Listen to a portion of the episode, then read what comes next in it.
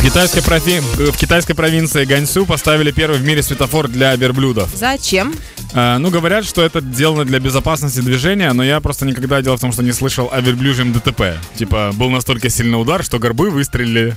Ну мені здається, і катаються не та країна, де верблюди супер поширена тварина. Нет, там дело в том, что есть пустыня, Да. и там часто очень проводятся экскурсии. А, вот да, оно что. просто после аварии не было такого, что два верблюда врезались. Один говорит, разбираться на месте не стали, потому что там только замена одного хвоста в пару косарей влетает.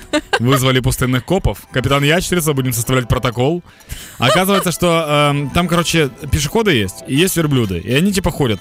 И пересекаются Они в типа пустыне. ходят, хорошо. Ну, они ходят, х- ходят э, по разным маршрутам и пересекаются в пустыне площадью более полмиллиона километров. Так. Там прям они не могут разойтись прям.